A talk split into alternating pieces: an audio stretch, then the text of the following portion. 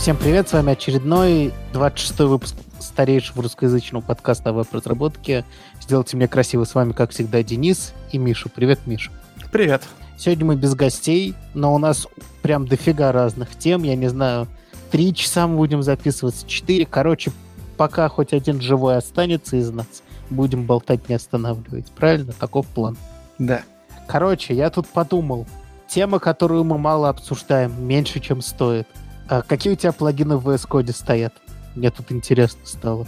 Или в, в идее, которой ты пользуешься. Ты VS Code пользуешься? Нет, я пользуюсь идеей. Я О, пользовался... скажи в идее, что у тебя стоит. Я пользовался одно время VS Code, э, когда я был безработный, у меня не было денег на идею.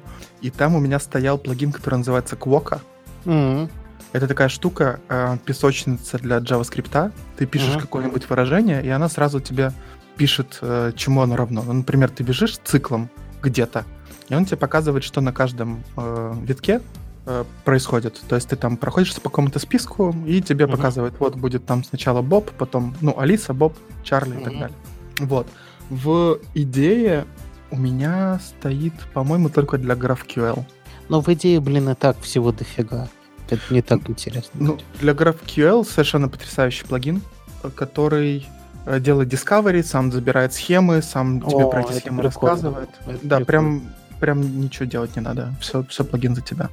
Это самое. А почему ты перешел на идею?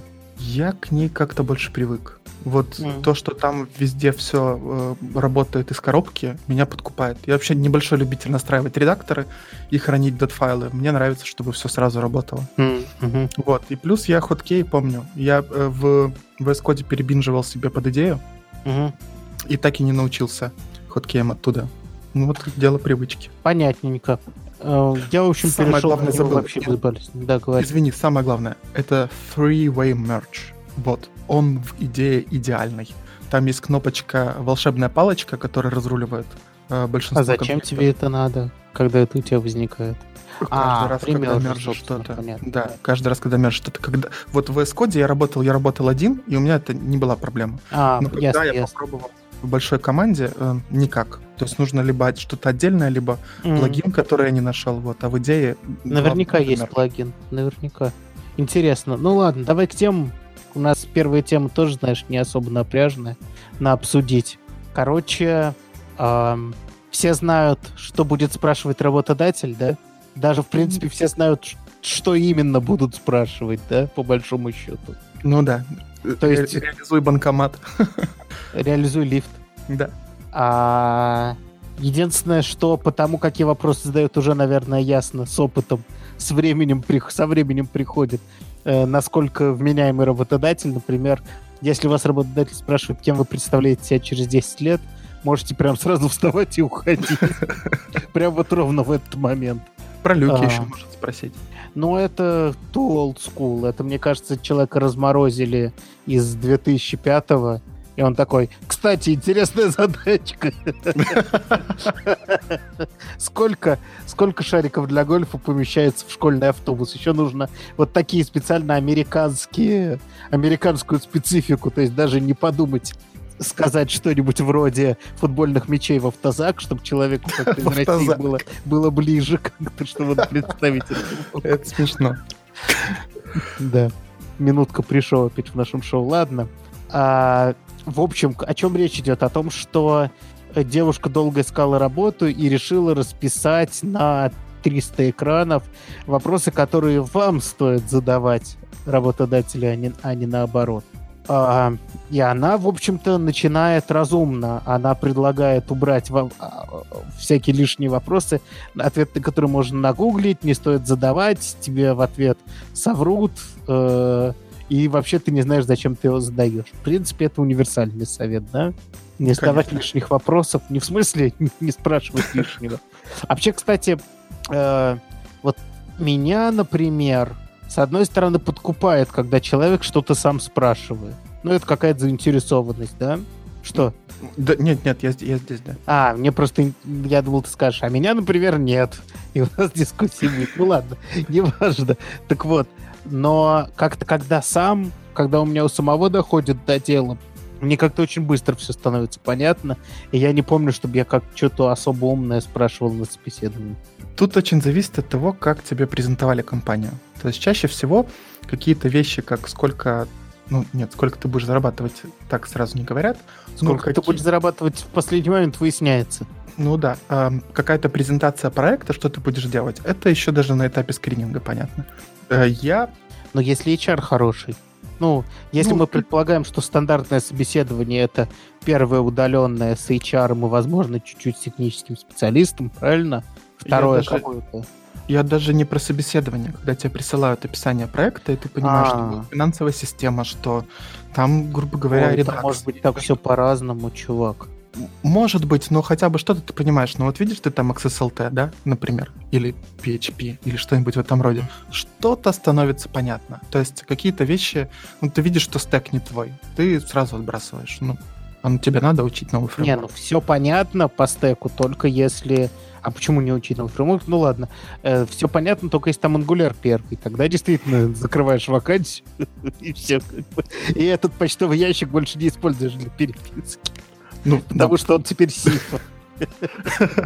На позапрошлой вакансии, э, на позапрошлой работе в вакансии был jQuery. Я так круто развалил собеседование, прямо очень хорошо поотвечал на вопросы по jQuery. И... И не пошел туда. Нет, пошел, да. Поработал jQuery. Пожалел? Э, ну, я вытирал деньги долларами и жалел, да. Деньги долларами, слезы долларами. Э, слезы долларами, да. Понятно.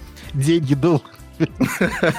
Я так ну да, настолько, настолько, настолько, да, все было хорошо, что я даже слезы не вытирал. А одни деньги вытирал другими. Вытирал сразу деньги, которые лежали на полу, на которые стекали слезы. Вот. В общем, если говорить про сами вопросы, что бы ты хотел а, что вот тебе понравилось из этих вопросов? Или что бы ты сам, например, спрашивал? Вот так я, я тебе я тебя сам задам вопрос.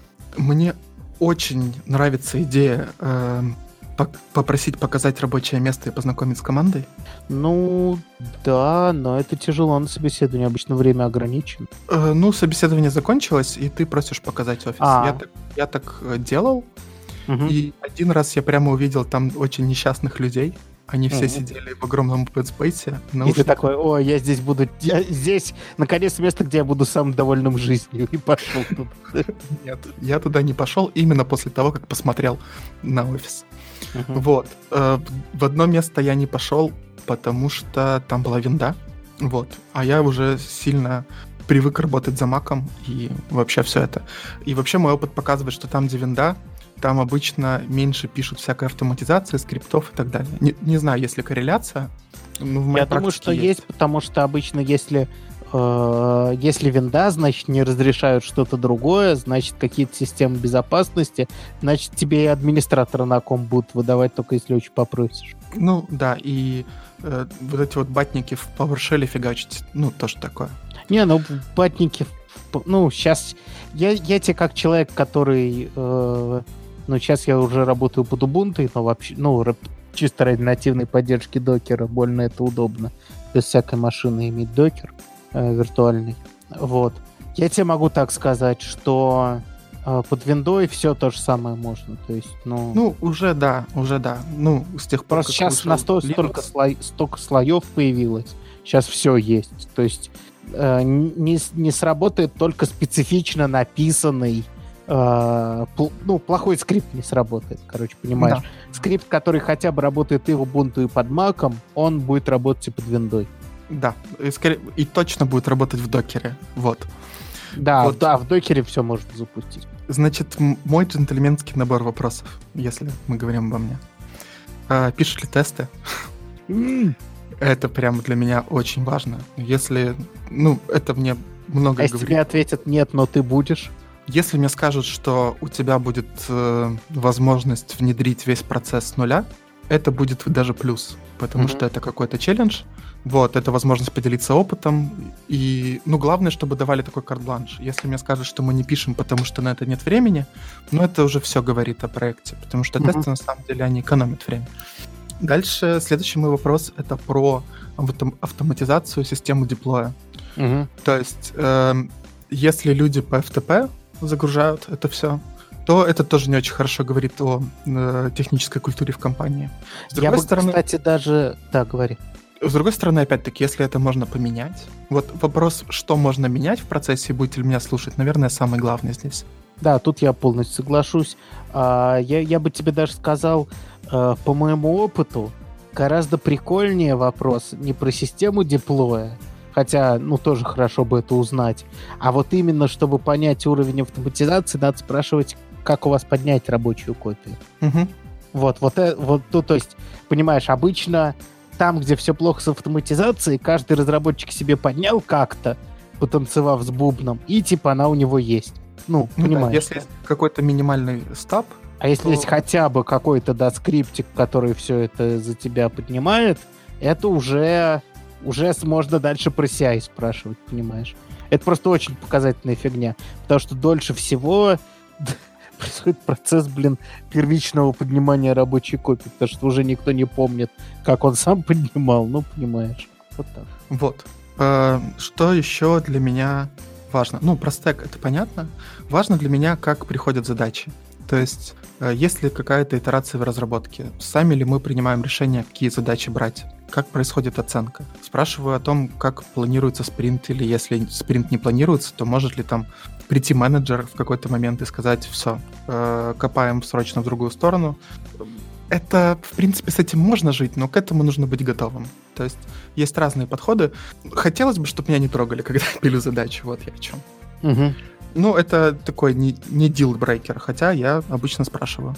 Угу. Хороший вопрос мне здесь понравился, который я не задаю, но, видимо, буду задавать, когда в следующий раз буду искать работу.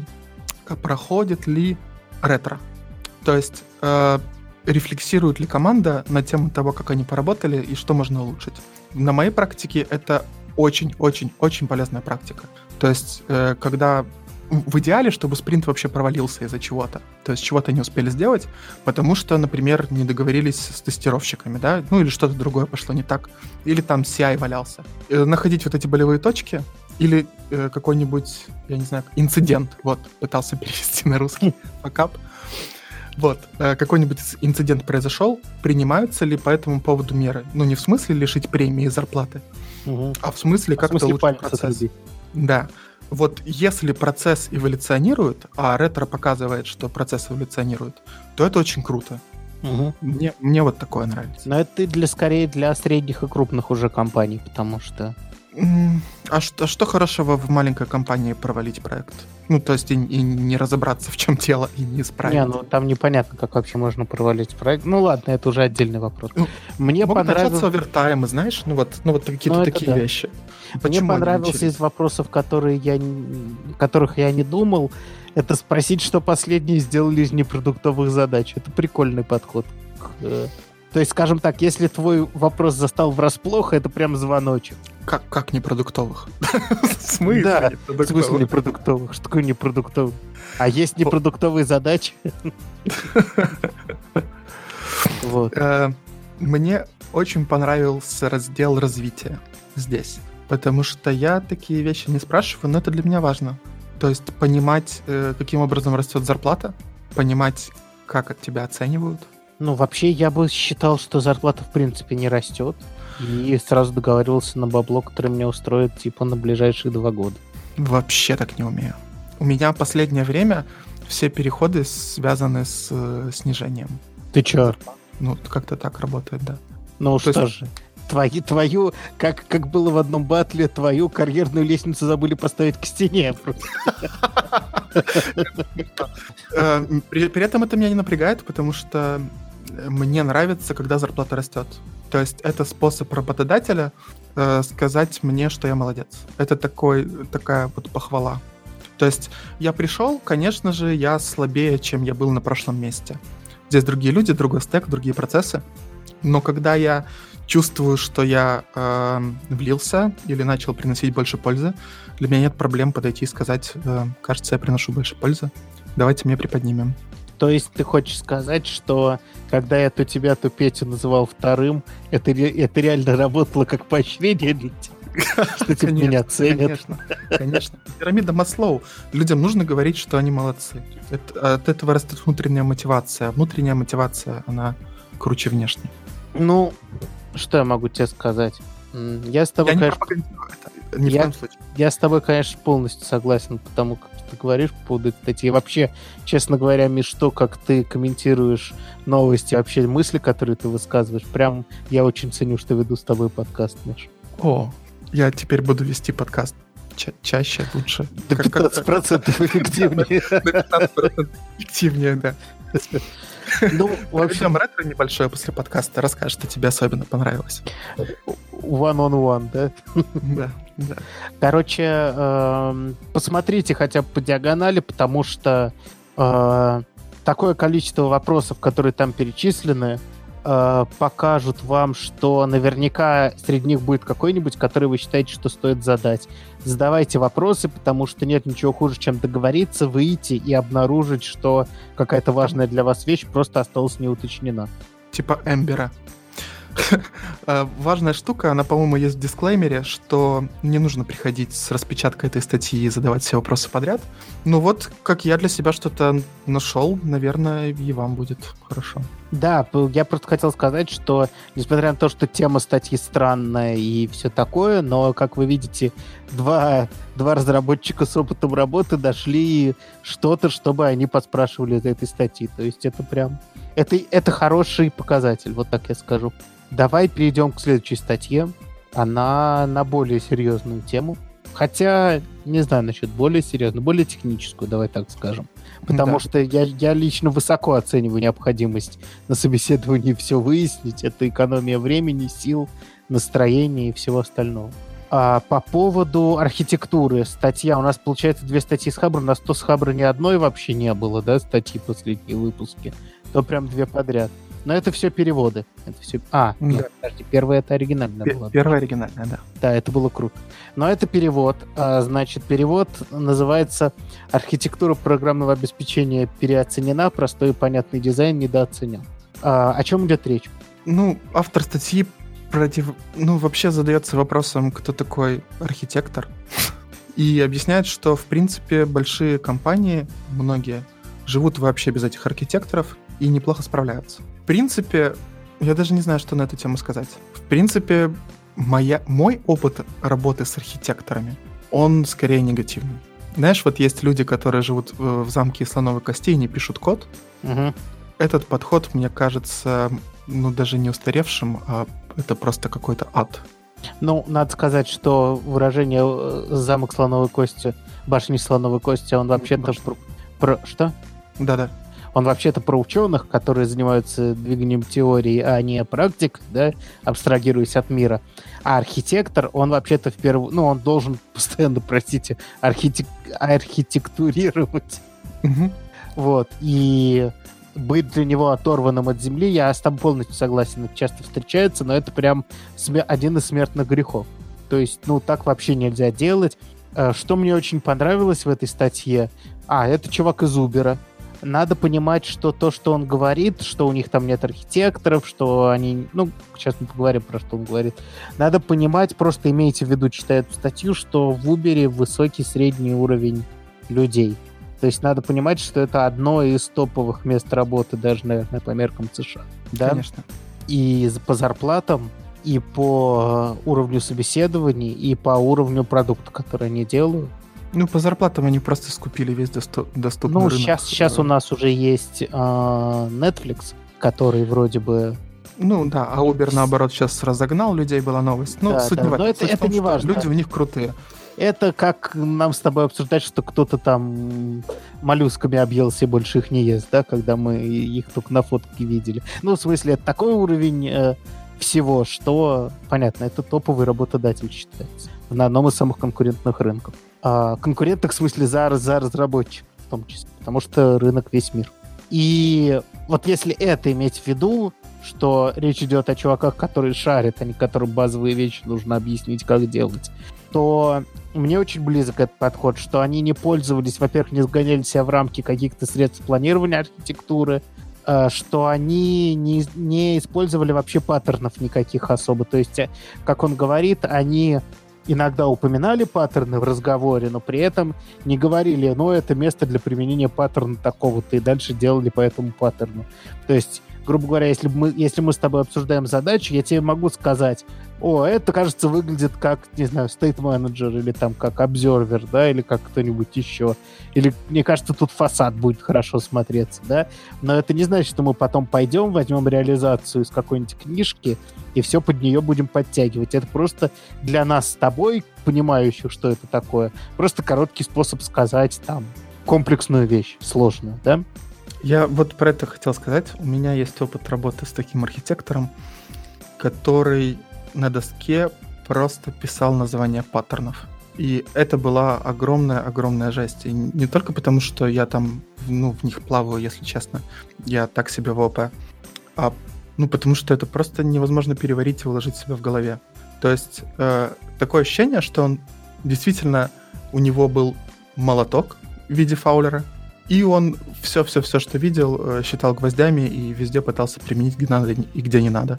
И вместо того, чтобы понять, эм, какая часть отвечает за что, нужно было сначала разобраться, какой же паттерн имеется в виду и почему здесь мост и все такое. И э, много времени уходило на реализацию, ну, кажется, совершенно лишних абстракций. Хуже того, что когда это есть на доске, и люди вместе принимали решения, обсуждали, гуглили и так далее, ты это хоть как-то понимаешь, но потом кто-нибудь приходит на проект и видит одни сплошные интерфейсы э, аб- абстрактных фабрик. О, это очень плохо, да. Это просто невозможно совершенно понять. И ты, да, с зажатым командом ходишь по, по этому коду, никаких э, э, пояснений, ничего такого.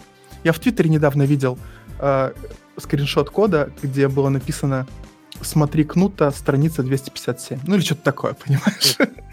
Не, ну Кнут это не худший вариант. Потому да, что и это... это ссылка на алгоритм, а это паттерн-дривен девелоп. Это прям Ну, плохо. все-таки там, там и никакое издание, никакой том. Ну, кнут-то ну, ну да, кстати, не говорить, какой том, это смешно, потому что... То почему в двух словах не описать в комментарии, что оно делает, и ну потом ну, да. уже оставить ссылку? Ну, это выпидрешь какой-то тупой. А, короче, а, я вижу, но это, мне кажется, проблема того, что всякие Java-программисты и вообще люди с ООП приходят во фронтенд, потому что если бы ООП умело хорошо фронтенд, ООП бы был на фронтенде. Ну, умело хорошо интерфейсы, я вот так тебе скажу. Uh-huh, uh-huh. ООП вообще не очень умеет интерфейсы. Про это сказано примерно на первых страницах, примерно половины всех книг про фронтенд в которой они, говор... они говорят, что надо понимать, что да, для серверов там с их спецификой, с их э, типами задач, и то сейчас уже у нас стали всякие распределенные системы, где все сложнее стало.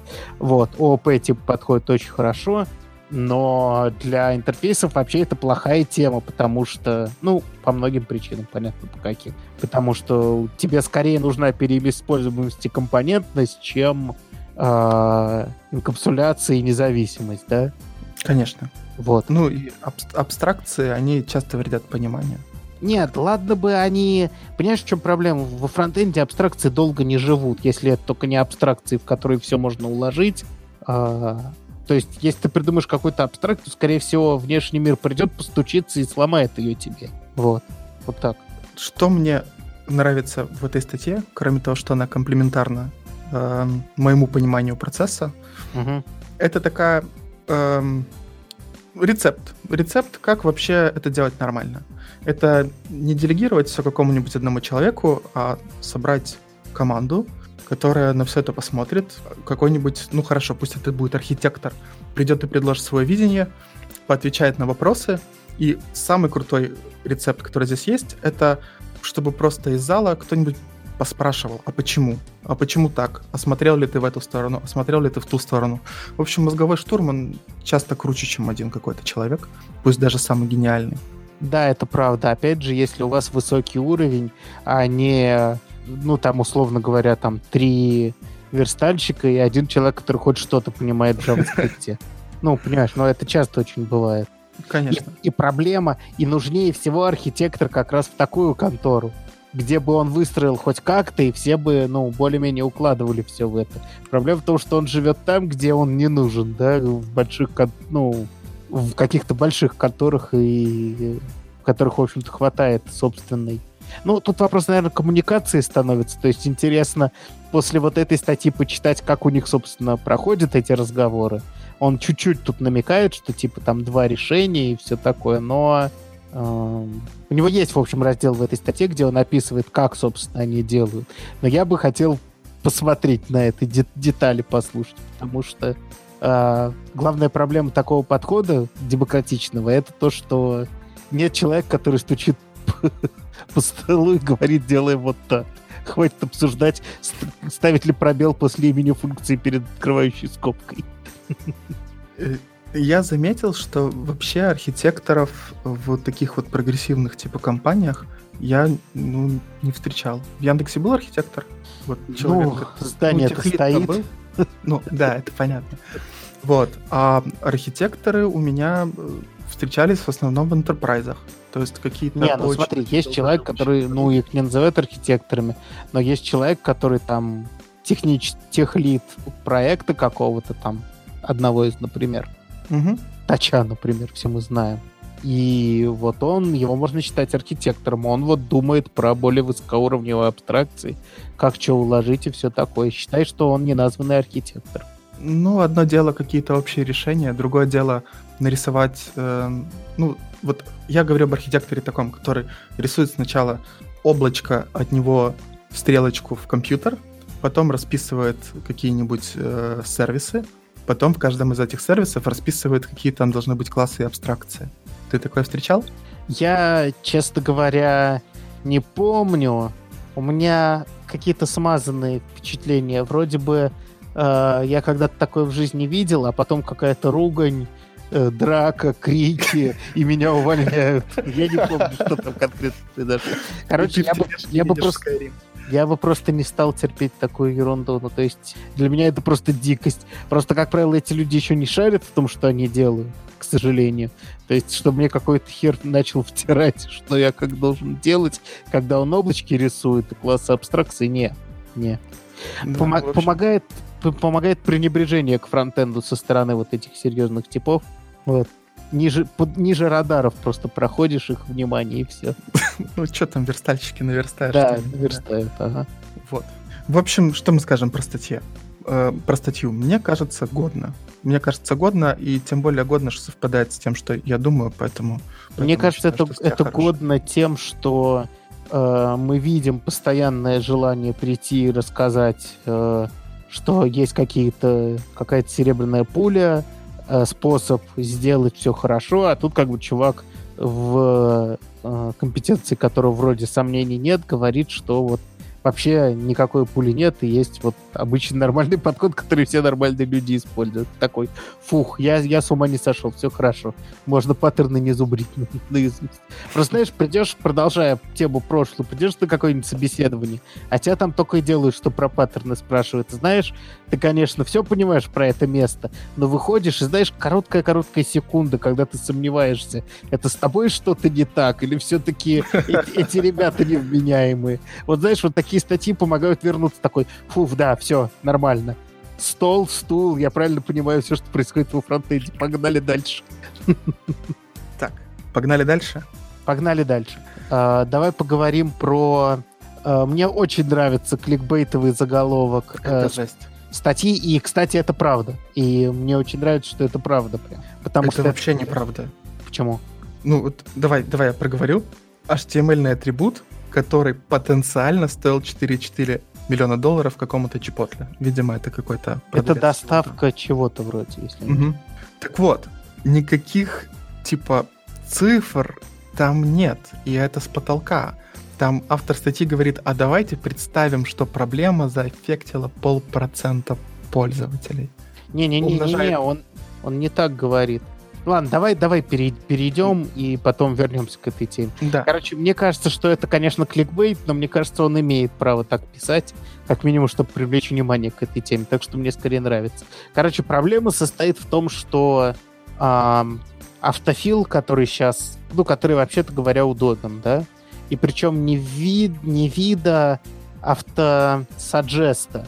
Не, не вида, когда, например, твои сохраненные... Вот ты что-то вбивал в поле с таким ID, и тебе снова подска... выскакивает это в виде э, подска... подсказочек снизу. Блин, как это назвать? Ну, ну, понятно. Короче, автофил — это не саджест Э, например, когда ты из имен выбираешь каких-то, которые ты уже вводил из логинов. А это прямо автофил, когда целый набор полей формы автоматически заполняется на основе сохраненных данных. Это очень удобно для карт, это удобно для, ну, естественно, для логина. Это самый очевидный способ, да, когда автофил делают. И что еще? Ну, вообще Адреса для... доставки всякое такое. Да-да-да, для адресов, вот, точно. А, если они правильно расписаны по чему там нужно по Эри, по их айдишникам и всему такому. Потому что иногда неправильно. Вот, во-первых, э, хочется призвать все-таки всех правильно заполнять. Ну, то есть иногда у меня на некоторых э, сайтах оплаты картой этот автофил не подсказывает, что это поле карты, потому что эти поля не размечены. Они сделаны просто инпутами, и все. То есть им не прописано вообще ничего, что, что, собственно, они из себя представляют. Видимо, это должны быть какие-то, собственно, лейблы, да, проставленные им правильные, если я правильно понимаю. Или браузеры по айдишникам как-то понимают. Вот мне интересно, как они понимают, что сюда нужно. Смотри, и браузеры, и плагины, конечно же, понимают по айдишникам, но там есть э, типы полей, которые да, было вот... бы очень неплохо проставлять. Это, да. это именно input type. Input type, и есть вроде еще эта самая разметка, как она называется? Ария, ария атрибуты? А, да, ария атрибуты и когда ты, например, продукты размечаешь на страницу, у меня просто из головы. А, это микро, микроразметка. Всякая. Микроразметка всякая. Вот про это тоже. А это точно тоже есть про карты, я прям уверен. Вот. А, так вот, во-первых, это надо делать, это очень удобно. Во-вторых, э, проблема, собственно, у чувака возникла с автофилом в, в годе, в котором была поставлена маска, которая обрезала все символы после двух. Из-за этого у него вместо 20-23, которое было заполнено, вместо 23 у него выводилось 20, не проходилась валидация, и он не мог оплатить. Да, эта штука была сделана просто JavaScript. Она, когда детектила третий символ, просто... Не давала его вводить. Да.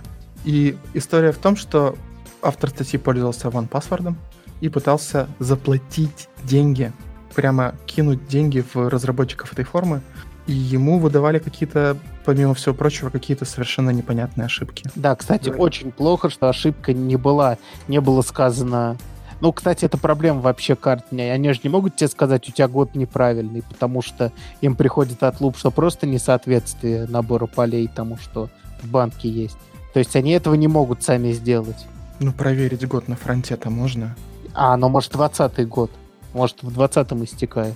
Тут как раз проблема в том, что а, я понял, я понял. 20 20... год это валидно с точки зрения, это... что это еще да. не наступило, да. но банк говорит, что, извините, неправильно. Да, неправильно. И, конечно, заметить это глазами совершенно невозможно, потому что, ну, ты не Собственно, можешь он не помнить дебажит. наизусть.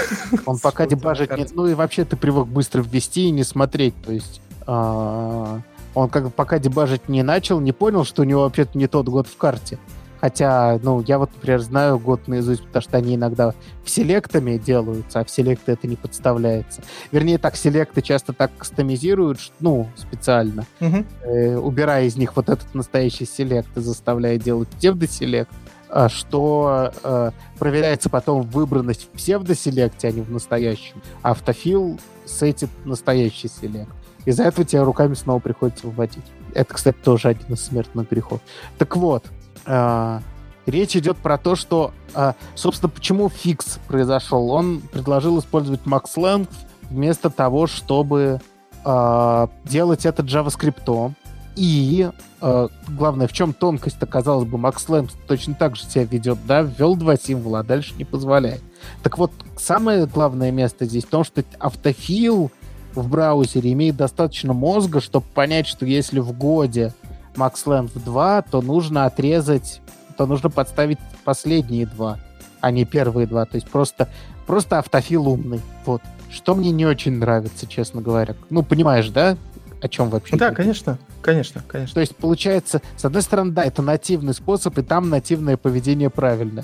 С другой стороны, э, ты уповаешь все равно на то, что э, на то, что твои данные ну, то есть я бы вообще сделал просто 4 здесь и все. И если вводят две цифры, то, то уже бы что-то с этим делал. Например, 20 бы подставлял, потому что уже 21 не может быть, и 19 тоже не может быть. Ну, то есть это лучшее решение. Ну, вот. или селект какой-нибудь. Да, или селект, но честный тогда селект, потому что стилизованные селекты это тоже плохо себя ведут с автофилом. Так вот, возвращаясь, давай теперь вернемся к 4 миллионам. Он просто там говорит, что он как-то пробовал... Чепотли это, кстати, говорят, самые вкусные эти самые э, шавермы в Америке. Я вспомнил, что один из блогеров, когда был в Америке, истекал слюной на Чепотле и проводил там сутками, потому что там очень вкусно. Так вот, он говорил, что он сам пробовал заказать онлайн, у него не подставлялось, и он забил. То есть mm-hmm. он представитель некоторого паттерна поведения. Он попробовал этот паттерн оценить, учитывая, что они продают онлайн вот столько-то, какой процент мог столкнуться с тем, что он автофилом тоже что-то пробовал вести и не завелось. И он оценил это в полпроцента. Ну, давай оценим это, я не знаю, в еще в 10 раз меньше, да? Ну, ну это будет 400 тысяч долларов. Но все равно крутовато для неработающей ну, формы. Да, можно, в принципе, двух очень дорогих программистов нанять на эти деньги. Да, которые будут да, чисто следить за одной этой формой всю жизнь. Да, да. А, так, так что, в принципе, мне его оценка не показалась ненормальной, потому что он ее основал на своем опыте как пользователь, поэтому это норм. Она, да, она мне не показалась нормальной, ненормальной. Э, мне кажется, полпроцента fair enough. Э, больше того, он говорит про э, OnePassword, LastPass. Ими понятно, что не все пользуются. Но уже очень давно в самом Chrome есть эта функциональность. Да.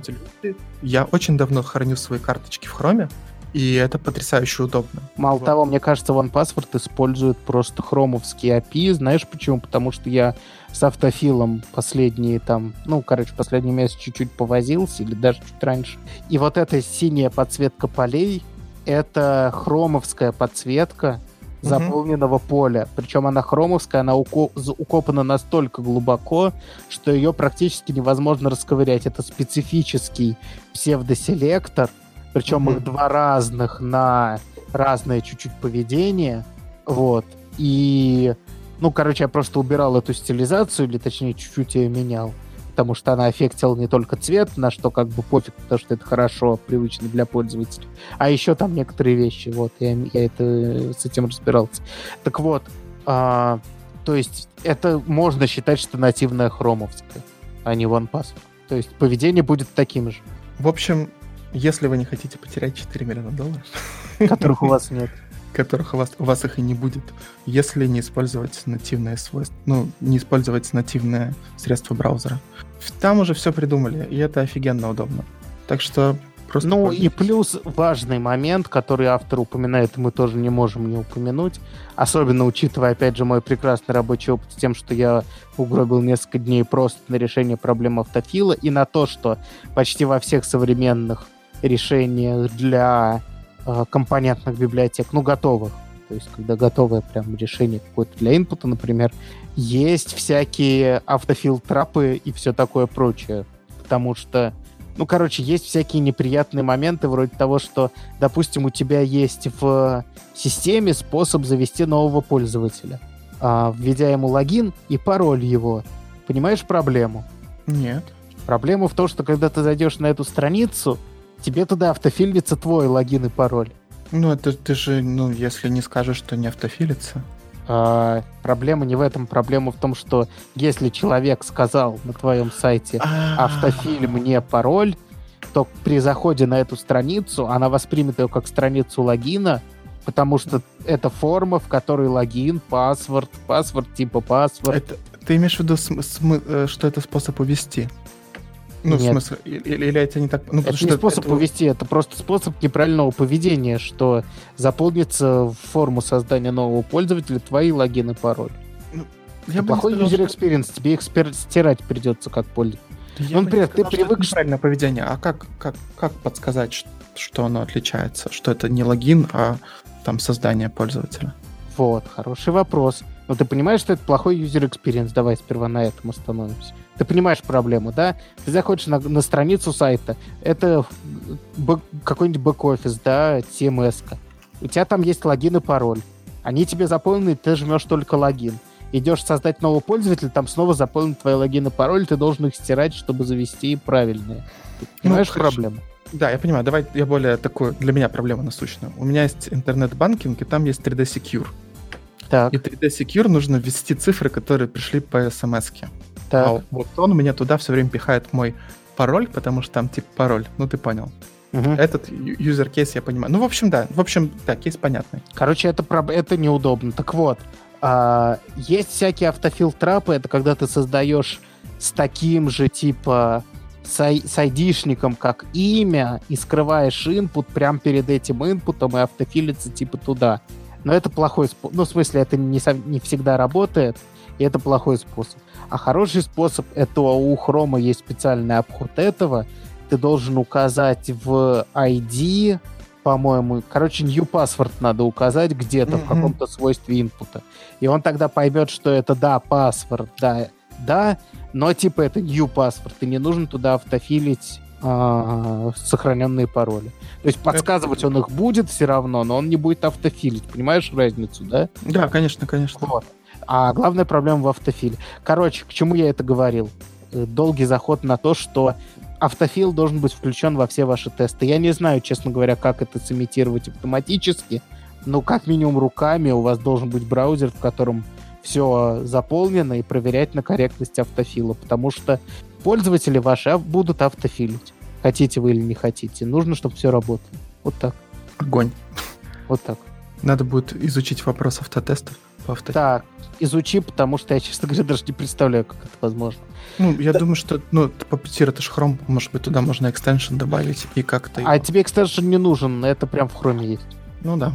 Вот, а, значит, вопрос, как этим управлять, как, типа, в Chrome сохранить, а потом, например, сохранить что-нибудь другое, ну, понимаешь, а если их несколько, это же все разные тест-кейсы, тебе придется заново, типа, поднимать Chrome, что ли? но тогда это удлинит все. Короче, я не очень понимаю, как это тестировать. А, давай перейдем к следующей теме, она покороче. Собственно, э, в ней, как говорится, больше темных тем, больше богу темных тем, да? Да. А, тут Slack снова выступил, рассказав, какие они молодцы, какая у них хорошая архитектура, что они смогли сделать Э, все почти очень хорошо и правильно с темными темами. Но единственное, Black и White пришлось переименовать в Background и Foreground, но это делают все, кто делают темные темы. Ну, вообще-то уже нужно было сразу делать. Но, знаешь, вообще-то нужно было сразу в Америку Мы с тобой, кстати, как мы с тобой...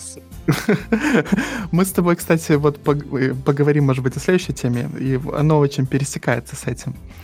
Э, ты зря иронизируешь про то, что рассказали, какие молодцы. Между прочим, на медиуме собрали... А, это не медиум, это какой-то... Это их, это блок. их, э, как у Викса есть свой, это их такой... А, ну это их блок, блок на медиуме. Да. Собрали 200 клэпов. Это ничего себе. Ну, есть, такое, Я ладно. думаю, что даже, даже где-то 10% фронтендеров э, Slack пришли и похлопали. Ну, окей, да, прекрасно. Э, все разработчики, которые участвовали в разработке темной темы, похлопали. Да. Так вот, это все понятно, это все пишут, это уже неинтересно. Мне понравился всего лишь один момент, который для Миши был очевиден, а я не знал. Так вот, они в какой-то момент использовали CSS variable, и оказывается, CSS variable можно использовать не только для целиком значения атрибута, но и для любого подзначения токена. То есть нельзя, например, сохранить туда 2 и сказать 2, 2 плюс 5, чтобы было 7. Ну, кроме как через калк, наверное, можно. Но, через калк можно, конечно. Да, ну, естественно, можно. Но они делают, э, хранят там значение цветов без альфа-каналов. То есть просто через запятую, например, 26, 29, 33. И потом пишут var в скобочках имя переменной. Блин, тире-тире, ладно, имя переменной. убожество просто, ладно запятая 0,4. И делают как бы из э, трех цифр, которые были RGB, делают, собственно, RGBA таким образом. Потому что любая часть может быть токеном. Как рассказал Миша, даже можно всякие сокращенные значения туда писать умные. Типа авто, или, например, то есть, типа, можно написать туда Мар... авто и использовать это в маржине, да. Да, это прикольно. Или, например, получается, можно отдельно сохранять не просто RGB, а, например, если бы хотелось красный, голубой и синий отдельно, да, и да. как-то их сочетать там из разных цветов, если бы это имело значение. Э, можно так со шрифтами делать. Ты же, когда фонд объявляешь, ты можешь объявить тип фонта, размер и так далее. Ну Или да, с... например, ты можешь написать типа 11 пикселей слэш 15 пикселей, да, типа угу. сразу и size, и line height, и все это можно заменить просто на одну переменную, которая распадется правильно э, в значении уже. Это очень прикольно. У меня был недавно кейс, когда я одну и ту же переменную использовал и, как э, и в CSS, ну как бы как, э, ну вот э, это было число, какое-то ага. число, мне нужно было и как число, и как проценты. Вот, и как число я его использовал просто как CSS переменную, а когда мне нужно было как проценты, э, я его делал э, значение умножить, ну, в калке умножить на 1%, и все работало. Крутяк, uh-huh. крутяк. То есть можно таким образом подбирать, чтобы... Э, или, да, в RGBA это может быть там уровень прозрачности, а в другом месте еще какое-то значение. Угу. Так что крутой прием использовать. Да, это прикольно. Я прям, ну, то есть, казалось бы, если бы я имел дело, наверное, догадался бы, но это прикольно. Так, что дальше у нас? Дальше мы хотели с тобой поговорить про CSS. А, слушай, я Хочешь думаю, я, я вообще хочу поговорить, но мне, мне кажется, у нас уже прям дофига. Нет, не дофига. 50 ну, минут. Ну, будет, будет чуть дальше. Окей, давай поговорим. Тут прям интересно тема атомарного CSS снова всплыла, недобитая. Значит, объясняю, в чем подход. Наверное, большинство наших слушателей, слушателей представляют, что такое BEM, да? Вряд ли сейчас изучение CSS проходит мимо BEM. То есть это когда вы, у вас есть какой-то компонент, вы локализуете стиль внутри него каким-то префиксом. Точно так же делают, например, CSS-модули, да, когда у вас в прямом смысле компонент, не в абстрактном, а прям в смысле реакта, например, компонент — и вы импортируете один CSS, внутри которого имена могут быть сколь угодно common, то есть там текст, лейбл и все такое, и подставится какой-то префикс. В деве это имя там файла, имя компонента, а в проде, ну, обфусцированная фигня, кому какое дело. Значит, э, этот подход более-менее ясен. Это, наверное, можно назвать Object-Oriented CSS, да, или как его называют, OCSS, ну, или как-то я ну да, Какая-то... пытается продвигать эту историю, да, про объектно-ориентированный CSS. Да, и, в общем, идея тут у этого ясна. Я думаю, каждый знает плюсы, которые у этого есть. Значит, так называемый utility first CSS — это довольно странная фигня. Это когда... Это такой подход, при котором вы пишете классе CSS, в CSS э, в HTML-классе э, набор классов, каждый из которых отвечает за какую-то свою стилизацию. И по сути, вот в качестве примера, например, у вас есть заголовок H2, у него класс фонд-16, пробел, следующий класс, фонд-bold, пробел, фонд-purple. И каждое из этих свойств это какое-то атомарное свойство. То есть, например, э, ну, понятно, 16 это 16 пикселей там или чего-то еще, что у вас там. Bold, Purple, тоже все понятно. Пазинг топ-1, пазинг батом. Да, да, да. Жесть. Если вам...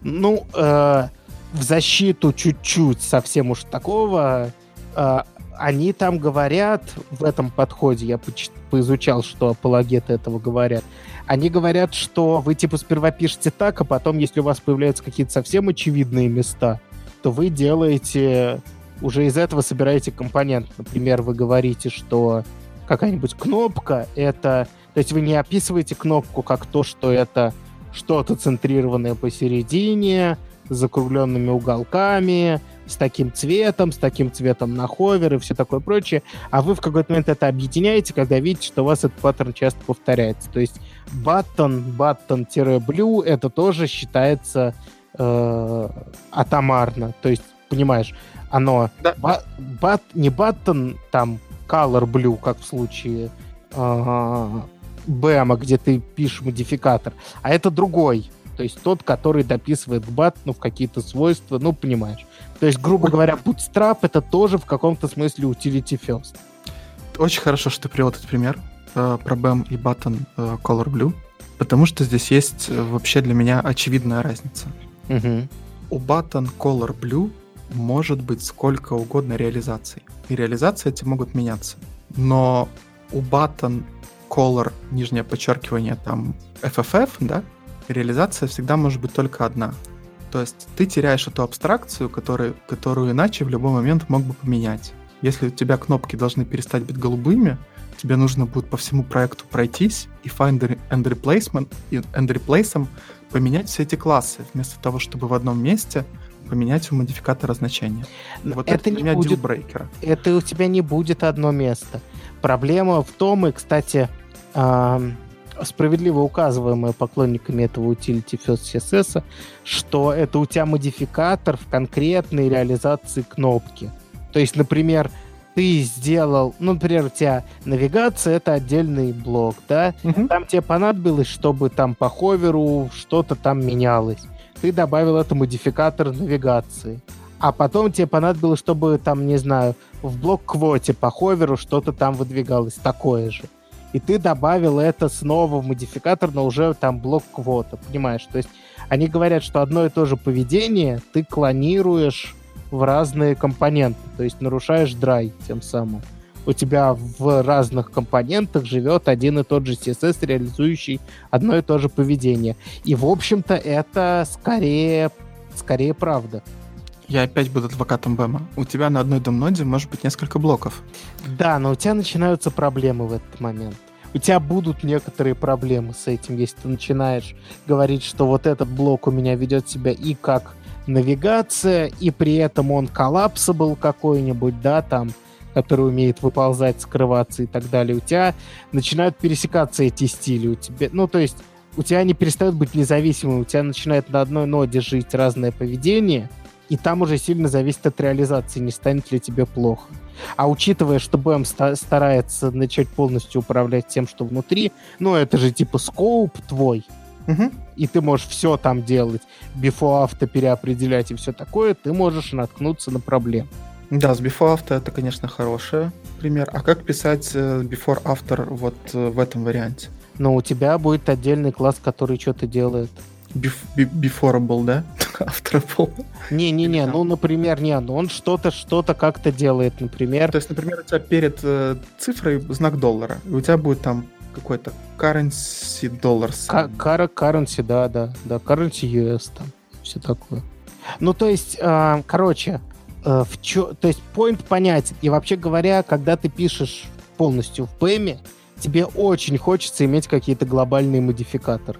Потому что у тебя иначе, ну, если ты не используешь какой-нибудь SAS во все концы или CSS-переменные свежемодные, у тебя появляются проблемы с тем, что у тебя по разным компонентам начинает жить шрифт, цвет mm-hmm. и все остальное. То есть, ну, давай мы не будем говорить сейчас конкретно про SAS, мы сейчас вообще, вообще все это не берем. Мы берем два как бы подхода просто, да, потому что и тут тоже наверняка можно как-то улучшить какими-то инструментами автоматизации. А проблема у Бэма есть такая, что он все запирает у себя. У тебя, конечно, полная независимость, но проблема, проблема встает в полный рост с тем, что что-то отрефакторить глобально на всем проекте, это прям проблема. Хорошо, а как эти вот э, классы Они добавляют хранятся? Они добавляют... Как Эм, ну, в смысле, у тебя есть какая-то папка с этими общими классами или Ой, я файлы? про это не хочу рассуждать, это неинтересно. Ну, можно не, как не, угодно. важный момент, я имею в виду, вот представь себе, что ты перестал использовать Color White класс. Как ага. ты об этом узнаешь? Он а, а вот это, это ты прям, это ты прям в самую мякотку в самый глаз сейчас им ткнул. Короче, самое смешное во всем этом First CSS, что они считают, то есть я сам сказал, что давайте уйдем от инструментов, я в том смысле, что мы, когда мы концепции обсуждали, да, что mm-hmm. концептуально есть проблема у БМ с повторением себя. У этих чуваков тоже понятно, какая проблема концептуально. У тебя куча классов, которые непонятно используются или нет, а если ты динамически их делаешь, то ты и не поймешь, используются они или нет. И поэтому все они говорят, ну, а чего? Да, вам нужно использовать какой-нибудь push CSS или что-нибудь. Без этого никак. А как вы хотели? Нужны инструменты. То есть, короче, эта фигня вообще не живет без какой-нибудь автоматической вычищалки CSS-стилей. Потому что ты никогда в жизни не поймешь, что же у тебя используется, а что нет. При том, что главным доводом, который они повторяют на все лады, что когда вы используете миксины, ну, казалось бы, да, какой ответ на вот эту фигню, да, которую миксины. они творят в классах? Ну, типа, сделай себе один класс уникальный, который не даст тебе ни с чем пересекаться, и внутрь нафигач миксины. Как, собственно, э, ну там многие люди, которым, у которых не огромные системы, но при этом которые хотят как-то управлять, да, CSS более-менее гибко, это прям, ну, go-to решение, да, миксины фигачить. Делаешь на все эти классы, цвета и все прочие миксины, и вообще не имеешь проблем, теоретически, да. Но они говорят, это много... Что? На практике у тебя есть проблемы. Да, потому что они не ортогональные, они начинают пересекаться друг с другом. И больше того, у тебя может быть... Был хороший пример э, в токе нашего бывшего коллеги, э, когда на Aviasales или где-то было где-то 70 классов через запятую uh-huh. с генерированным CSS для того, чтобы сделать ему background white, background FFF. Ну, ты понимаешь, то есть получился совершенно какой-то невменяемый CSS. Конечно. Да, я согласен. А, да, да, я, конечно, согласен с этим. Соответственно, а, эти чуваки говорят, что получается много лишнего CSS, да, с этими миксинами, но при этом сами они без определенного инструмента жизнь свою не представляют. То есть вот без... У тебя... А, причем, ну, я, честно говоря, слабо представляю, как они, например, ходят. То есть у них точкой входа этого push CSS, то, что я успел посмотреть, это HTML или какой-то PHP э, шаблонизатор. Угу. Как это все будет жить в условиях компонентов? Вот у меня есть огромный роутер, 100 страниц. По-хорошему нужно пройти по всем этим страницам, да, ну там bundling какой-то может быть, давай простой случай возьмем. Нужно пройтись по всем этим страницам, посмотреть, какие классы у меня, и просто какие файлы, да, какие классы из этих файлов я реально... Ну, короче, это невозможно. Я просто не представляю, как это сделать. Ну да, то есть правильно настроенные какие-то другие вещи, типа CSS-модулей, они, ну, когда у тебя JavaScript знает о том, что в CSS, они сами найдут э, пересекающиеся э, куски CSS и вынесут их в отдельные классы. Ну, ты понимаешь, то есть uh-huh. в конечном итоге получится примерно то же самое, но не нужно будет руками все это писать. То есть ты пишешь э, те же миксины или просто пишешь, что хочешь, он видит, что у тебя 40 раз встречается одна и та же строчка. Uh-huh. Он ее вынесет в отдельный класс и зацепит на дом ноду. Ну, это в смысле реакта. Э, вот эта штука со статическим... Ну, кто сейчас пишет статический CSS? Кто сейчас пишет статический HTML? Пишет. Даже статический JS сейчас уже никто не пишет. Ну, то есть какая-то штука, которая find and replace что-то как-то... Ох, наверное, это в мире WordPress. Вот знаешь, вот это вот большой-большой фронтендерский мир, к которому я не имею никакого отношения, не представляю, как там, наверное, это вот решение их задач. Не, ну это, это, это набор... Это же... Это вообще... То есть, короче, что я хотел сказать? Почему я вообще эту, эту тему решил обсудить? Не чтобы над этими чуваками приколоться, ими чтобы БЭМ возвеличить, потому что когда ты пишешь на БЭМе много, тебе хочется иметь модификаторы для каких-то простых вещей. Когда, если ты будешь писать на этом утилити, ты будешь скучать по скопам БЭМа, потому что это хорошее решение, про, или по CSS-модулям, потому что это хорошее решение и некоторые проблемы. Соответственно, я просто хотел сказать, что обе крайности, а я считаю, что и БЭМ прям вот в классическом виде — это крайность. И вот это, это, конечно, крайность. Имеют свои плюсы, потому что всегда прикольненько добавить там пару классов, и чтобы все работало, да? А, то есть в любом случае, если у вас что-то серьезное, если вы понимаете боль обеих сторон, скорее всего, вам нужна какая-нибудь прям дизайн-система полноценная. Ничего себе ты завернул. Не, ну серьезно, правда. Если, если вам хочется и то, и другое, то вам уже нужно что-то свое. Ну, я имею в виду, вам нужны собственный набор правил, как вы это будете делать, потому что, ну, честно говоря, я не вижу того, что подходит абсолютно всем. Ну или, да, юзайте Twitter Bootstrap для админок, ничего не придумывайте. Да, для админок вообще не надо ничего придумывать, а вот если у вас какие-то... Дальше начинаются тонкости. Насколько у вас стилизированные сайты, насколько должны быть однородные сайты с разным контентом. Если у вас общий фирменный стиль. Ну, понимаешь, много проблем начинается за это нам деньги и платят. Вот на этой замечательной ноте предлагаю перейти к пикам. Да. Так, Значит... меня... давай я начну. Давай. У меня есть потрясающий пик про делегирование событий в JavaScript. О, это интересно. Это как? Серьезно? Небольшая статья на медиуме. Э, у меня за последние мои 20 собеседований э, никто не спрашивал про делегирование событий. Но когда я устраивался в Яндекс э, много-много лет назад, спрашивали. Это был популярный общем, вопрос, да. В общем, это все еще актуально, особенно если у вас какой-нибудь большой-пребольшой компонент, например, React таблица. прямо, а если она еще как с каким-нибудь бесконечным скроллингом, прямо очень видно, когда на тысячу компонентов, на тысячу элементов навешивать э, по событию, все начинает очень сильно тормозить. Чтобы разобраться, как это работает, ну, в принципе, это все вообще несложно, все там плытие и захват. Э, в принципе, на, наверное, джуниоров все еще спрашивают, поэтому...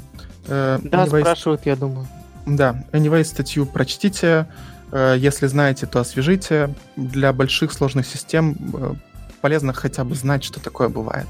Вот, да. это мой пик. Так, теперь мой пик давай, по одному. Давай. Значит, у меня пик есть про плавную проклу- прокрутку. Есть такое свойство в CSS Scroll Behavior, которое работает не везде, но оно есть, которое позволяет ходить по анкор ссылкам э, плавно. Круто. Вот. А у него есть проблема в том, что наш театр закрывается, всех тошнит. Ну, то есть некоторых людей от такого поведения тошнит на экране. Или на мониторе, поэтому нужно не забывать про, э, когда вы пишете свой CSS, про медиа с...